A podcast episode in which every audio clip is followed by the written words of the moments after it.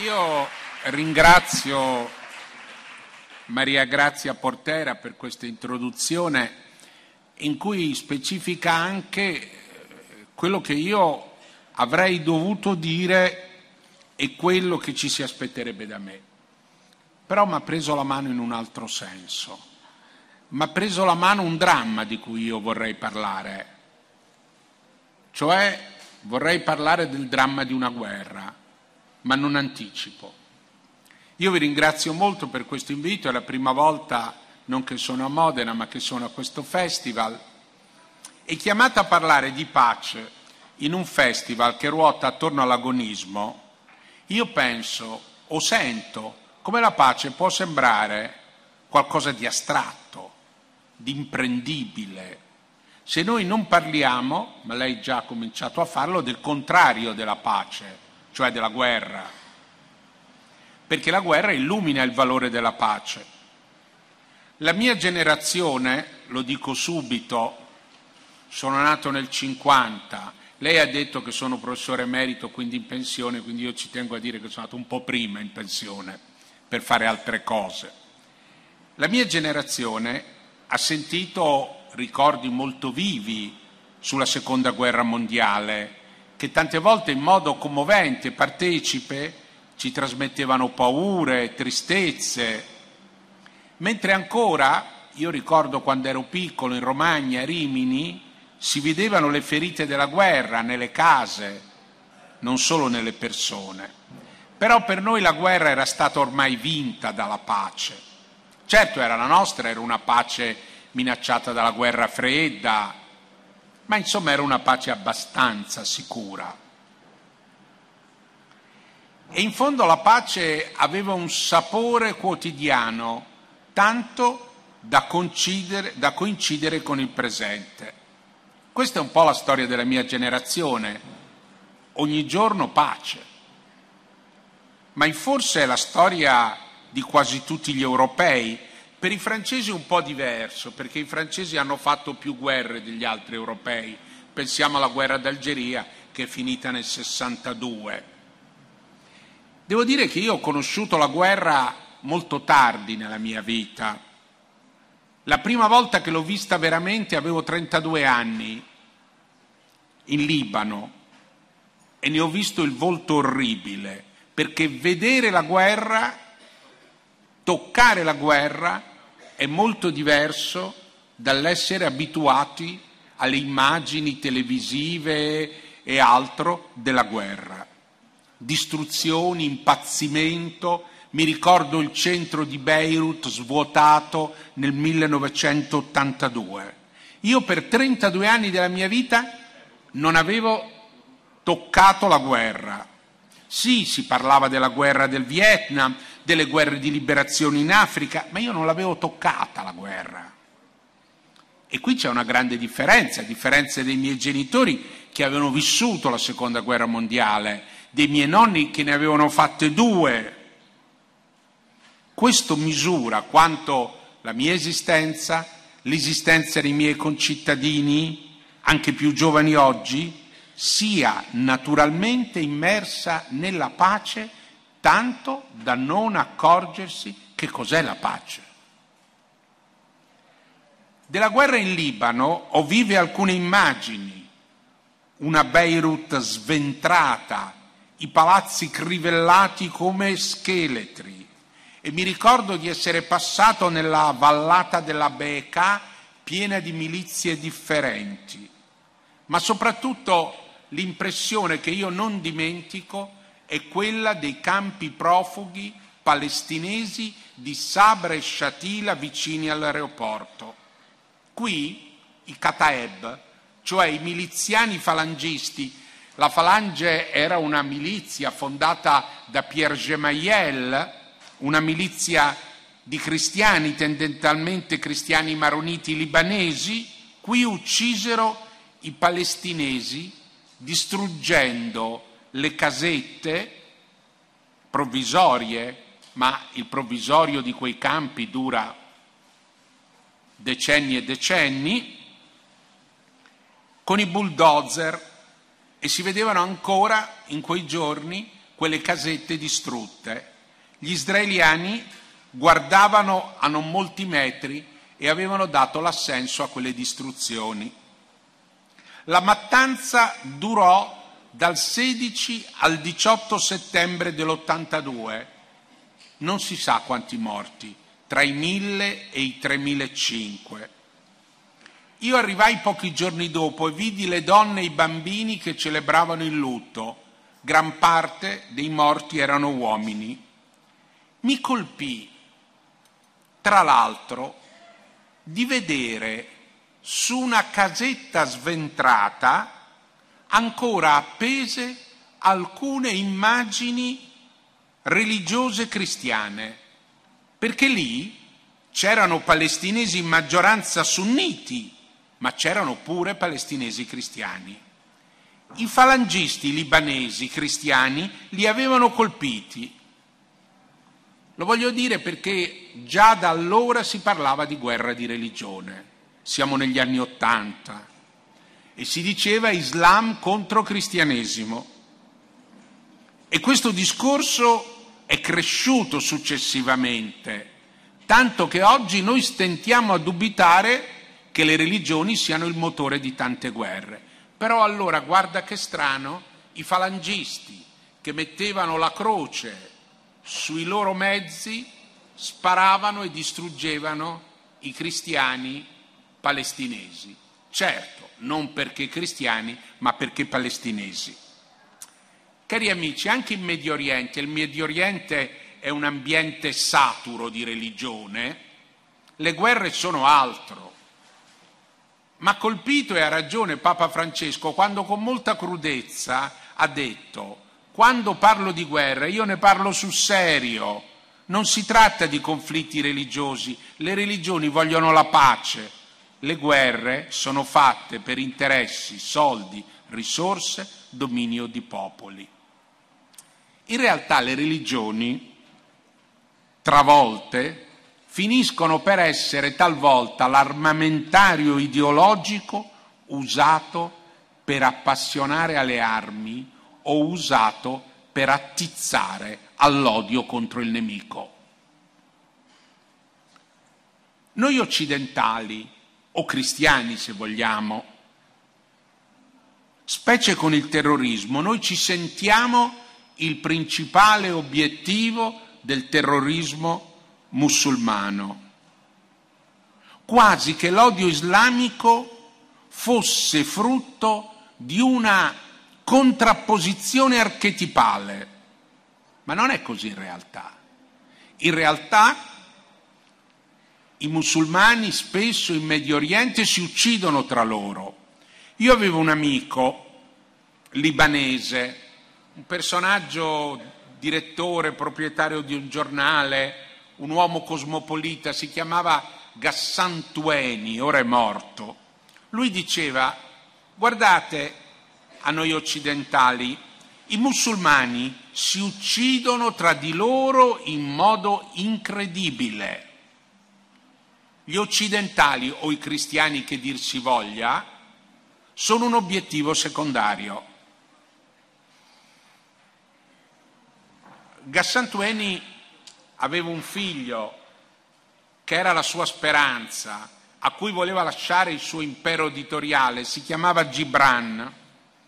Fu ucciso a 48 anni da una bomba, probabilmente siriana, e al funerale Ghassan disse: io non invito alla vendetta e all'odio, ma chiedo che insieme a mio figlio l'odio sia seppellito per sempre. Parlò da cristiano orientale, da cristiano libanese. Anche quella era religione. Come era religione l'odio degli sciiti contro altri gruppi. Anche quella era religione. Le religioni, cari amici, non sono armate, ma come dice Enzo Pace, spesso sono balcanizzate sulle scene della storia.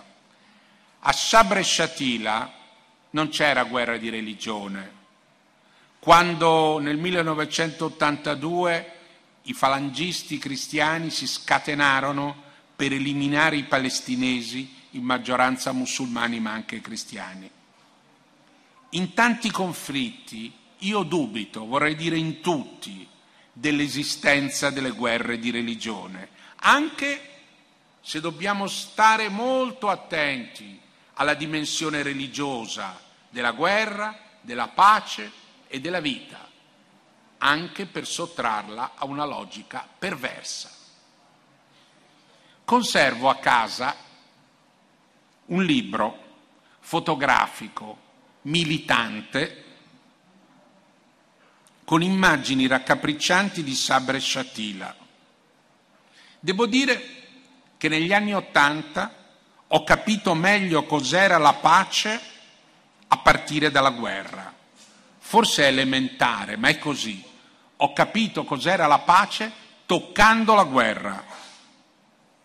In quegli anni '80, come negli anni '90, nei nostri paesi europei il movimento per la pace era forte, con tutte le sue anime variegate. Era espressione di una grande passione politica e civile che si è spenta subito dopo la guerra in Iraq. Eppure, vorrei ricordarvelo, in quel 2003, mentre si stava per arrivare alla guerra in Iraq, il movimento per la pace aveva raggiunto l'apice. Si calcola avesse portato in piazza, in 800 città, 100 milioni di persone contro quella guerra che ha distrutto l'Iraq e che ha fatto oltre mezzo milione di morti, le cui conseguenze paghiamo ancora ora con la distruzione di un sistema mediorientale. Però diciamoci la verità, a noi europei la guerra ci è sembrata lontana. Sì, la nostra pace è stata minacciata dal terrorismo brigatista, nero, ma quelle erano guerre interne, non dall'esterno. La guerra era affare di altri. Io ho conosciuto dagli anni '80, come diceva lei gentilmente, qualche conflitto africano come quello in Mozambico, conflitti da niente, non se ne parlava, solo 1 milione di morti su 13 milioni di abitanti. Ma nella rigida politica della guerra fredda quello era un conflitto, veniva considerato un conflitto per procura tra mondo occidentale e mondo comunista. Certo, in Mozambico ho conosciuto da vicino cosa vuol dire costruire la pace attraverso una mediazione tra le due parti. Ed è una vicenda di cui avrei dovuto parlarvi, forse qualcosa dirò, ma c'è qualcosa che mi sta più a cuore.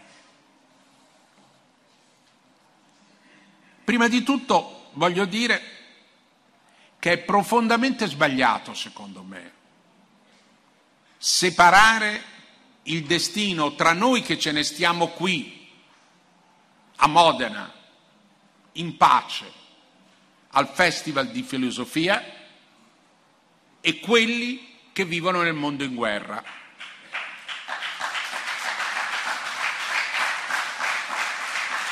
Perché questa è la realtà, questa separazione crescente nelle nostre coscienze. Non basta tanta informazione. La pace europea è impotente di fronte alla loro guerra, però c'è un mito da sfatare, il mito della natura pacifica nostra, degli italiani, una specie di italiano bravagente. Angelo Del Boca, uno storico, ha intitolato così Italiani bravagente, punto interrogativo, e parlava del colonialismo italiano in Libia e in Etiopia. L'umanità di un popolo non è scontata, perché la guerra travolge l'umanità. Per esempio, lei ha citato, Maria Grazia ha citato questi miei studi su Roma durante l'occupazione tedesca. Beh, ci fu tanta brava gente che nascondeva gli ebrei, ma molti vendevano gli ebrei nazisti. Non tanti, ma c'erano. Un collega ha scritto un libro su questo, l'ha intitolato Caino abita Roma. La pace non è una rendita di posizione, ma qualcosa che si costruisce giorno per giorno. Io credo che, e il vostro applauso mi conforta, un'idea si è sfaldata nel 2000, le loro guerre e la nostra pace. E allora io voglio parlare di una storia molto concreta, la Siria. Non posso rifare la storia di questo conflitto che ha stretto questo paese tra Daesh, l'ISIS, il sedicente califfato e il regime sanguinario di Assad. Vi ricordate? Primavere arabe, ribellione civile soffocata nel sangue. Noi occidentali abbiamo pensato di ripetere il copione della Libia contro Gheddafi, copione che si è rivelato improvvido, se non sciagurato. Ma i russi non hanno ceduto un palmo, intanto la ribellione si è radicalizzata e islamizzata. Gli Stati Uniti per tanto tempo non hanno voluto percorrere la via dell'accordo bipolare con i russi, i quali erano disposti a tutto pur di non cedere la loro influenza. Sono entrate in campo le potenze regionali, Turchia, Iran, Qatar, Arabia Saudita, senza una visione chiara dell'obiettivo dell'intervento, solo un'accanita resistenza di Assad appoggiato da russi iraniani. La prospettiva non è vincere la guerra per una pace, ma fare la guerra. Ma oggi, con le armi che abbiamo a disposizione, le guerre si incancreniscono e le guerre non hanno né vinti né vincitori. Questa è la realtà. Così si è combattuta una guerra sanguinaria dal 2011, 273.000 morti, di cui 75.500 civili. Ma il conto dei morti non funziona mai, alcuni dicono che siano il doppio. I calcoli delle stragi sono sempre più difficili. Stalin avrebbe detto una volta, scusate se cito, non un grande della filosofia, ma a suo modo aveva una filosofia, Stalin avrebbe detto: la morte di un uomo è una tragedia, quella di milioni è una statistica. Infatti lui lavorava piuttosto sui milioni che sull'uno. Questo aforisma, che per me è molto vero, in realtà è spurio, sembra. L'avrebbe lanciato il New York Times nel 1958. Poveri siriani, metà sono sfollati, 6 milioni all'estero, Libano, Giordania, Turchia. Io ho visitato personalmente i campi profughi in Libano, dove c'è 1,5 milioni di siriani su 4.500.000 libanesi. 1,5 milioni su 4.500.000. E poi parliamo di invasione noi. Il 45% dei rifugiati è in Turchia. In Europa sono entrati solo il 15% dei rifugiati. Questa è la ripartizione del peso. Poi c'è un altro aspetto agghiacciante, cari amici, gli scomparsi. Anche qui una contabilità impossibile. 20.000 nelle prigioni di Assad, su cui abbiamo qualche notizia come di un inferno. Quando i teologi dicono ma l'inferno non esiste, c'è l'inferno, dico a me non mi interessano le vostre discussioni, l'inferno c'è ed è in terra. I carceri di Assad sono inferni. 5.000 sono stati sequestrati dal Daesh e non è un paradiso. 2.000 governativi sono nelle mani delle fazioni ribelli, 6.000 dispersi.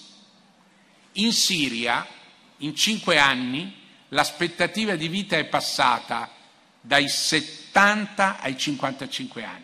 In 5 anni è incredibile. Un paese distrutto.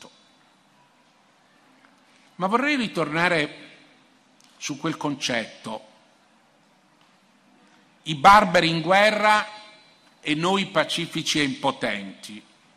Ma questa storia dell'impotenza europea, alcuni paesi europei hanno giocato un ruolo importante nella guerra in Siria, Francia e Gran Bretagna, anche se inconcludenti. Siamo intervenuti in Libia, non tanto impotenti. Ma la guerra è un'avventura senza ritorno e la guerra contemporanea ha sempre un'eterogenesi dei fini. Guardate la Turchia di Erdogan, entrata per distruggere Assad, oggi appoggia quasi Assad perché deve distruggere i curdi. Un'eterogenesi dei fini. E poi soprattutto, cari amici, la guerra non si isola in modo chirurgico.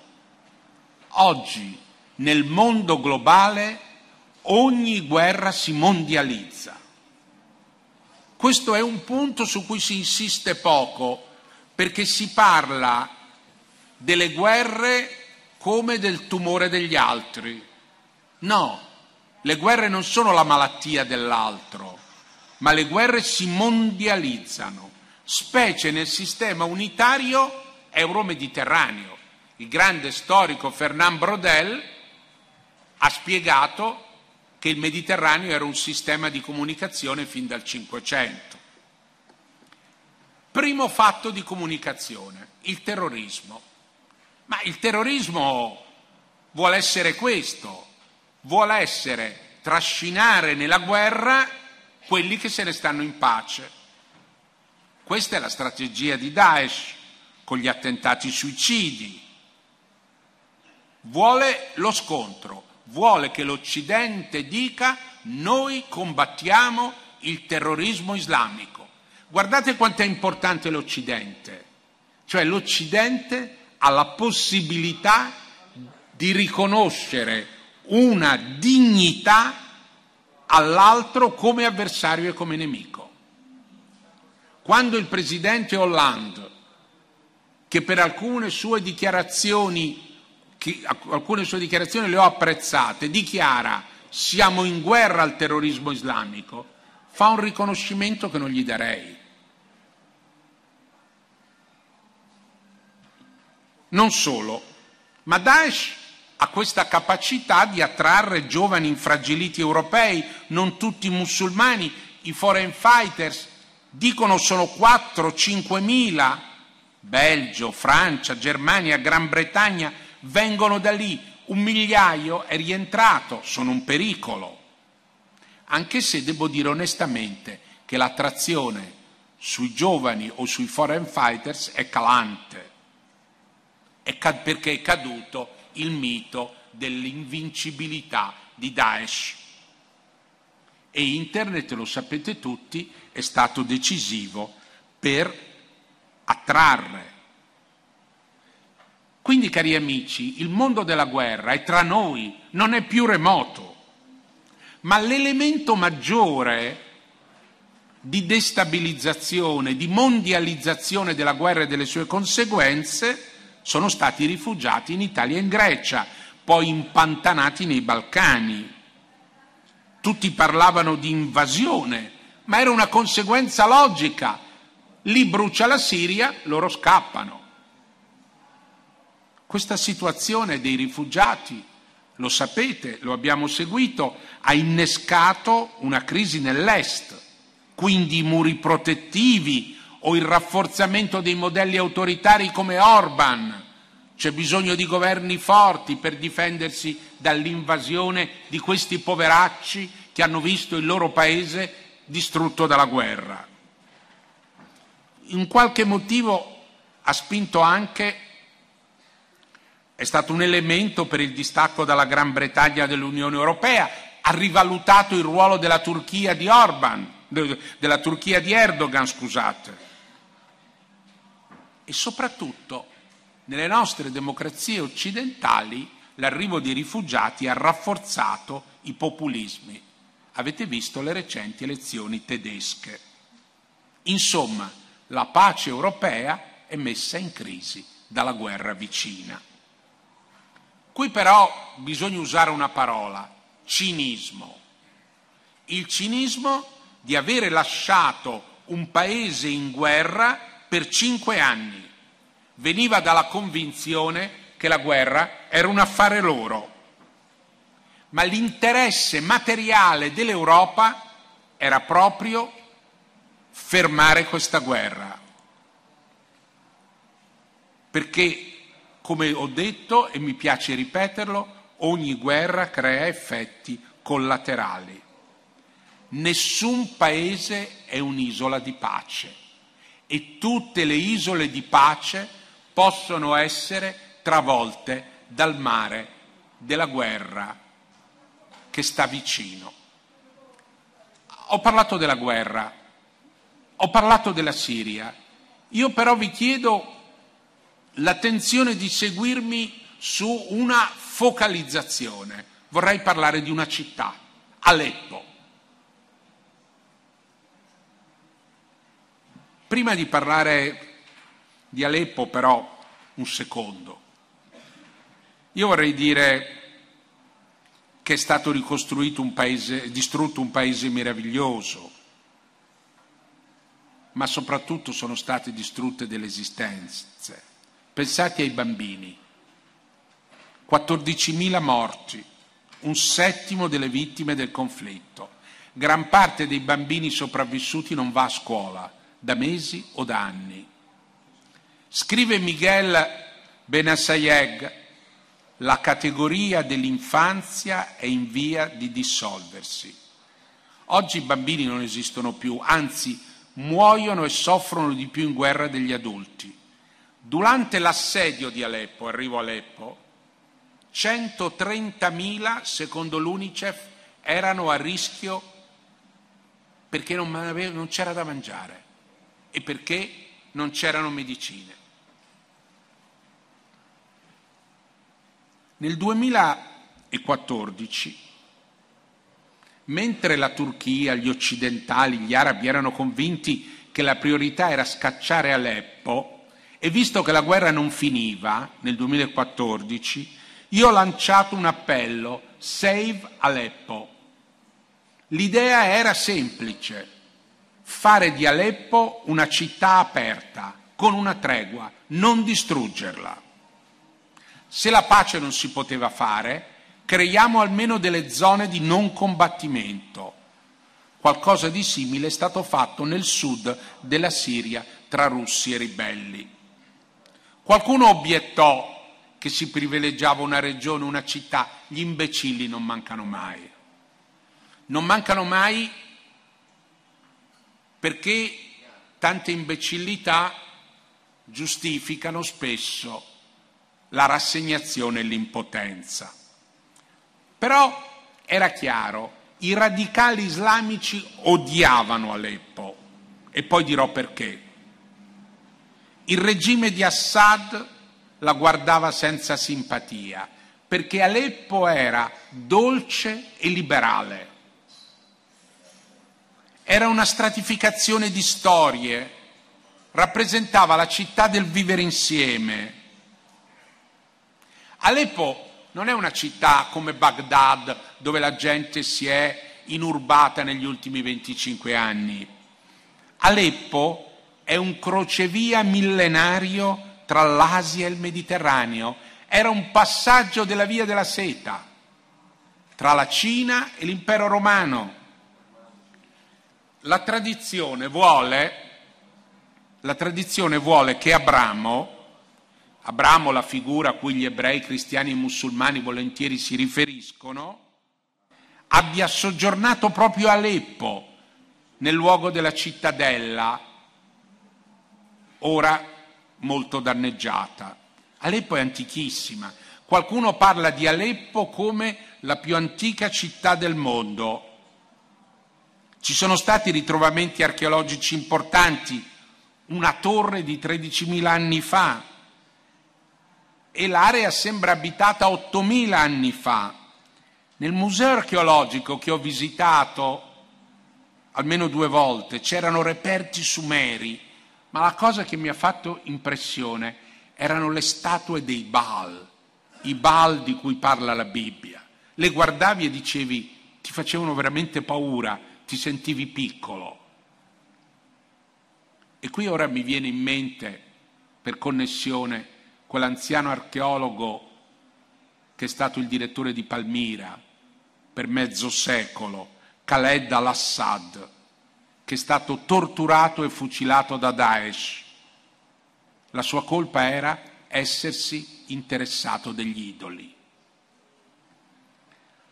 Nel 1986 Aleppo era stata dichiarata patrimonio dell'umanità e la stratificazione della convivenza, ve ne parlo perché nessuno la potrà più vedere perché è scomparsa, la stratificazione della convivenza si vedeva nel tessuto urbano. Nella moschea degli Omayadi c'era un minareto del 1090, ora sbriciolato perché si sono sparati dentro la moschea degli Omayadi. La nostra fortuna che spesso i libri conservano quello che gli uomini distruggono, e c'è un bel libro, Aleppo, curato da un poeta siriano, Adonis, e da un fotografo brasiliano, Freire. Beh, quelle fotografie fanno vedere la città di pochi anni fa, città orientale, souk, intrico di vie, dove tutto era monumento e vita. Questa era Aleppo, monumento e vita. E ritraggono anche quella Aleppo nuova, disordinata, brutta, ma che aveva conservato un clima. Adonis scrive, in questi souk che si intrecciano, si mescolano un numero inaudito di popoli, etnie, lingue e culture. C'aveva ragione, perché c'erano gli arabi, i curdi, i circassi, i turchi, i cristiani, gli ebrei. Non vi voglio dare un'immagine mitica della città. Non era un paradiso, ma metteva insieme gente diversa con levigata sapienza. Adonis scrive, la chiesa è un segno, la moschea è una voce, e tra la chiesa e la moschea la vita circola dentro Aleppo come dentro un giardino. Aleppo è stata rifugio nei secoli per i resti delle bufere della storia. Un esempio, 1915. Ad Aleppo arrivarono le carovane di armeni deportati da turchi. Alcuni furono accolti dagli armeni della città, altri finirono nel deserto e morirono al Deir Zor. Infatti, dal Novecento abbiamo appreso che le guerre mondiali favoriscono con l'isolamento i processi genocidari. Quello del 15 fu il primo. E proprio nel 2015, nel centenario della strage degli armeni, furono bombardate le 2 cattedrali armene di Aleppo, una bellissima.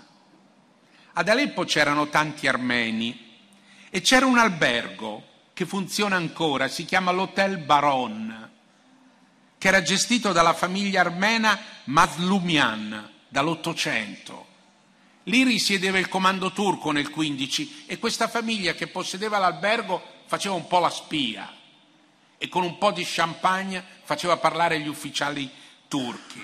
Ma lì a quell'albergo, l'Hotel Baron, c'è passato Lawrence d'Arabia, Agatha Christie, per finire con Pasolini. Aleppo è in frantumi, qualche frammento d'arte resta. Si può salvare poco, ma si può ancora salvare la gente. Per esempio, non so com'è finito un palazzo che mi piaceva tanto, si chiamava il Palazzo Antachi, uno scrigno d'arte, ma il dottor Nabil Antachi, un medico cristiano, è direttore di uno dei due ospedali rimasti aperti. Lui ha scritto agli amici in Europa un messaggio: noi abbiamo paura che a forza di leggere le atrocità in Siria voi perdiate la capacità di indignarvi, rassegnandovi ad accettare l'inaccettabile. C'ha ragione, perché noi stiamo perdendo la capacità di indignarsi, sommersi da tante notizie.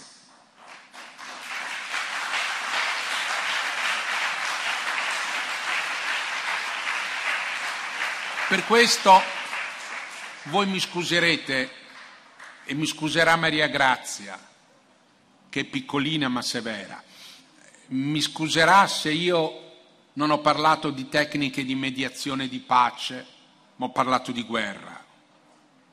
Il mio non è un lamento su un patrimonio artistico. Io penso agli aleppini. Hanno vissuto senza elettricità e senza acqua, hanno riaperto i vecchi pozzi medievali sotto i palazzi.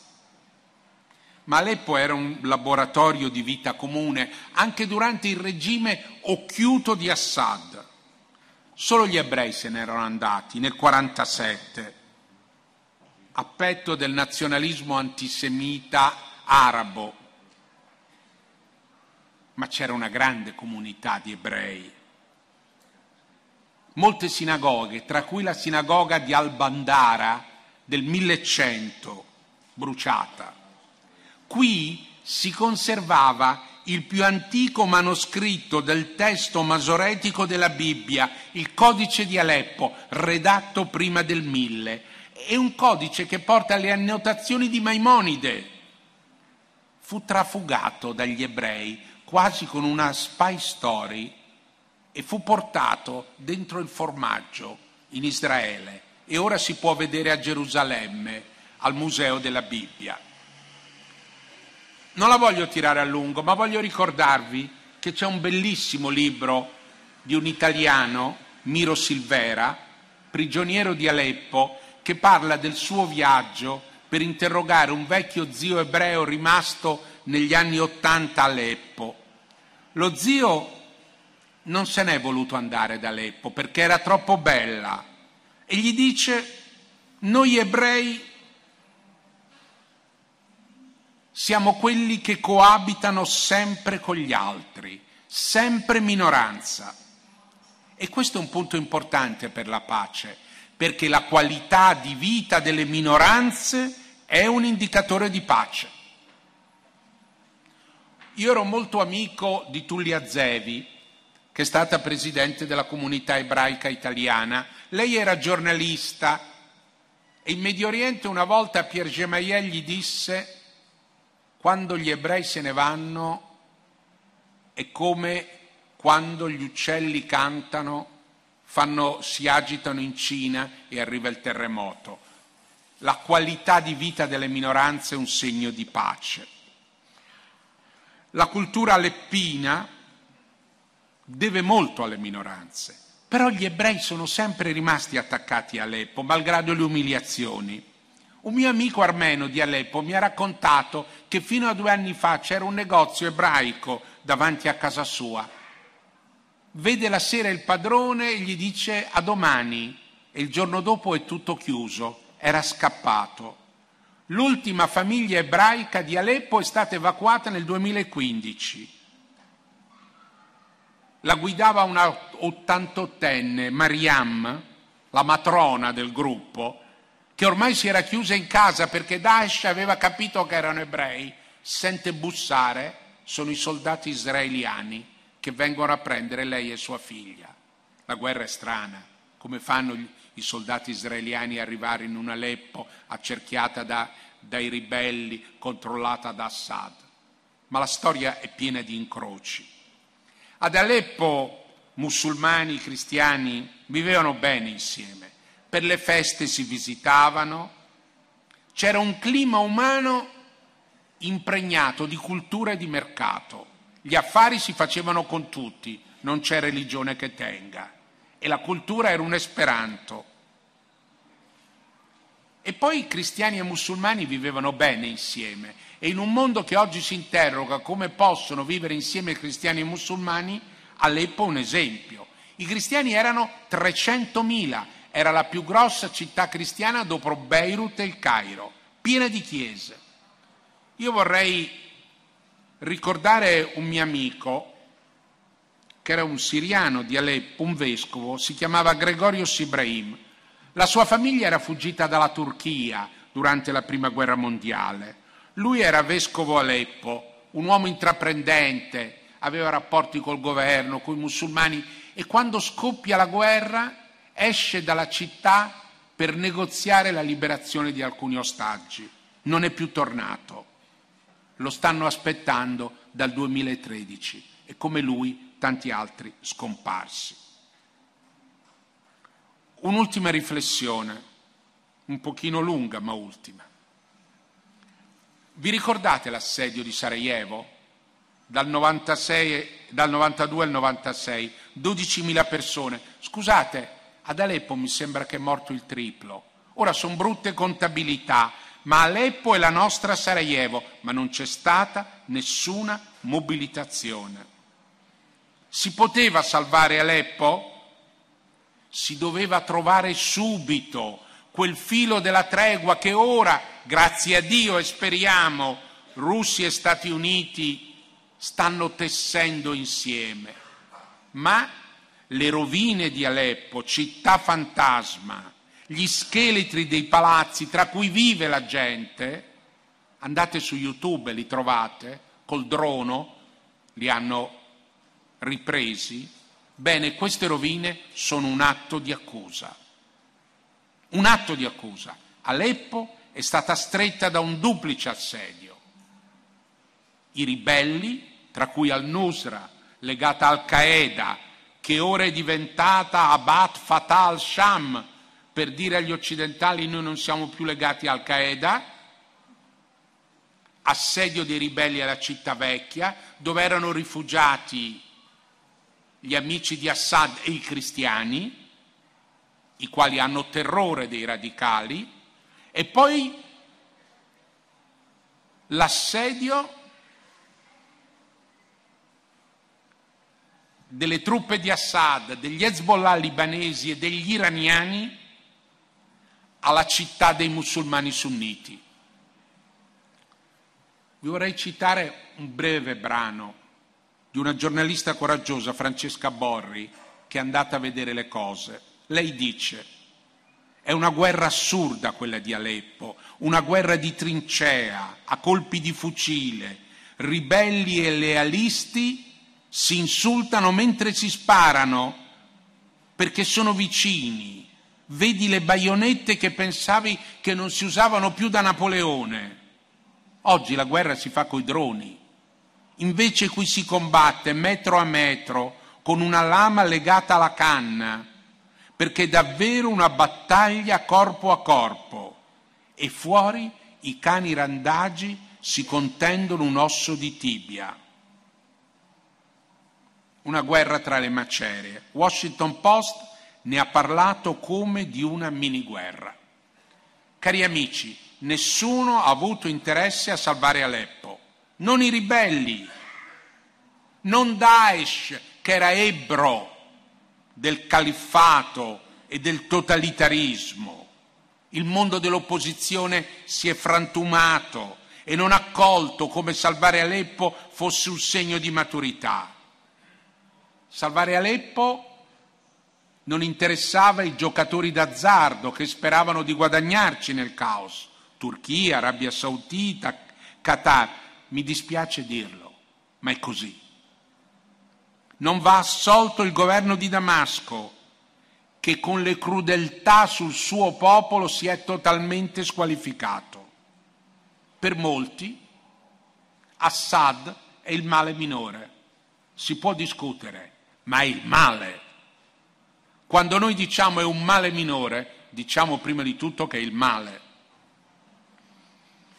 Quanto scialo di vite umane, avvenuto per il fanatismo e il cinismo. È mancato un realismo di pace, capace di comporre i diversi interessi. Pace voleva dire far sopravvivere Aleppo. L'interesse dei viventi è la pace. Pur di non trattare con i russi, gli occidentali hanno confidato su forze inaffidabili. Anche se non sono mancati i combattenti della libertà, come i curdi, ma bisognava negoziare. Invece si è creduto nella guerra, ma la guerra è un inganno. E le rovine di Aleppo testimoniano come il settarismo, l'idiozia dei potenti, il cinismo abbiano distrutto per sempre la città simbolo del vivere insieme. Forse alcuni saranno contenti, ma salvare Aleppo voleva dire abbiamo capito che cos'è la pace. Concludo.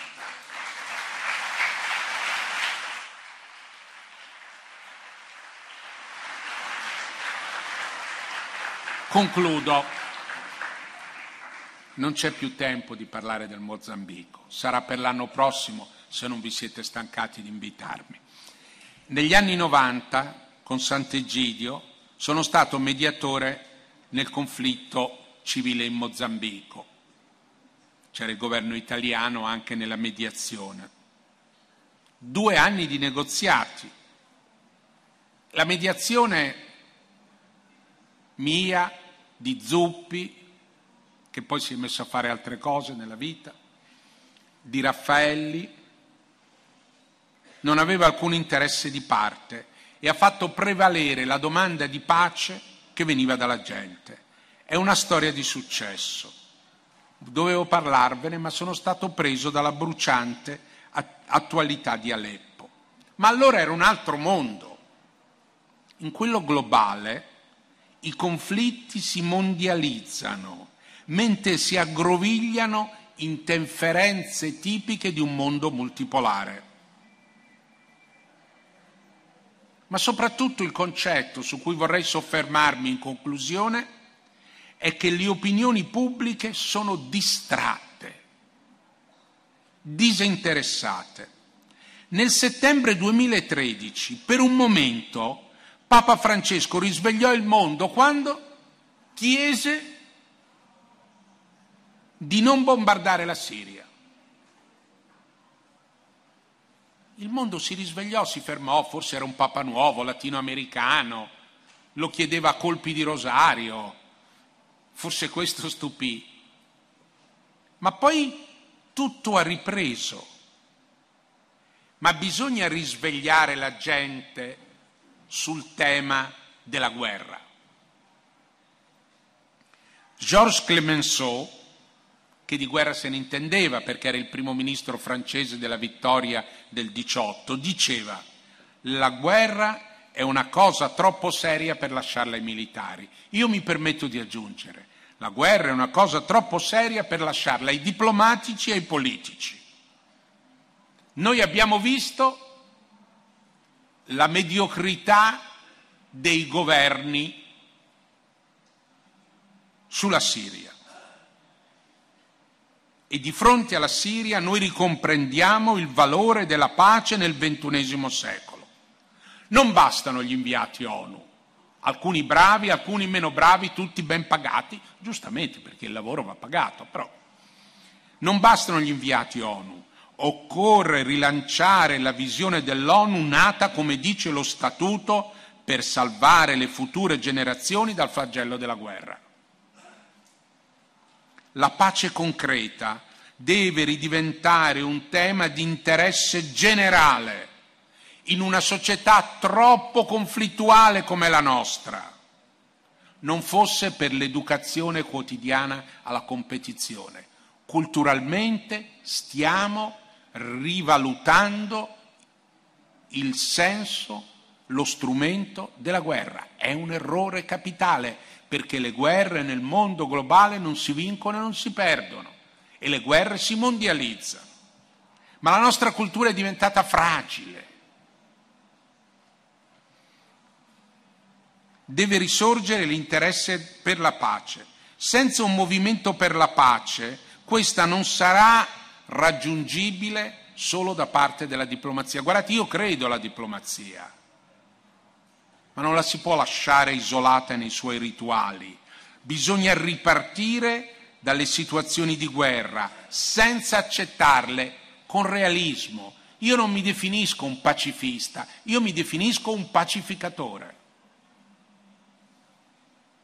E i cittadini di Europa possono fare molto utilizzando la pace che ancora abbiamo e le possibilità di pressione e comunicazione. Ha scritto Bauman, che è presente qui, la fitta rete di interdipendenze ci rende tutti oggettivamente responsabili delle sofferenze altrui. Pensate a Internet. Credo che questo che dice Bauman merita un applauso. Allora, io non spero, cari amici, nelle manifestazioni del 2003, niente si ripete, ma in un nuovo protagonismo civile sullo scenario internazionale. Del resto, tutto si tiene. Lo scenario internazionale si tiene anche con quello locale, perché agire per la pace ha una presa a livello locale, nelle periferie urbane, nella società frammentata, dove muore il legame, dove avviene la morte del prossimo, come dice Luigi Zoia. È un valore. Noi siamo senza valori, ma tutti siamo convinti del valore della pace. E qui il terrorismo, che non è stupido, e che è più intelligente di noi impotenti e rassegnati, che ha l'intelligenza del male, il terrorismo ha colto incanalare la radicalizzazione dei giovani periferici nella violenza. E qui dobbiamo ricreare un tessuto umano, comunitario, in periferie conflittuali e atomizzate. Allora ci vuole una passione civile per la pace, a casa nostra, nelle nostre periferie e nel mondo. Per esempio l'integrazione è una sfida di pace, anche se stiamo ancora aspettando una legge sulla cittadinanza per i figli degli immigrati. E poi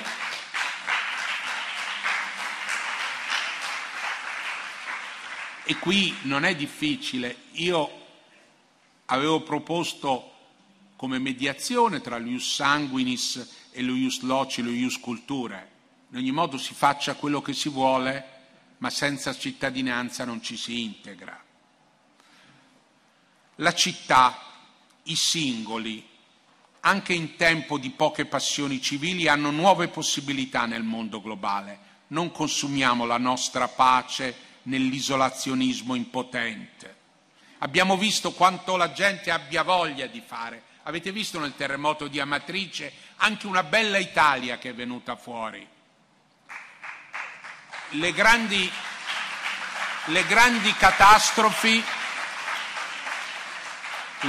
catastrofi possono mettere in movimento le coscienze e le passioni. Così la guerra può mettere in movimento le coscienze e le passioni. Cari amici, mentre vi ringrazio per avermi ascoltato così attentamente, vorrei dire: la nostra pace di europei è una chance. Non è un salvagente a cui ci dobbiamo aggrappare. Grazie.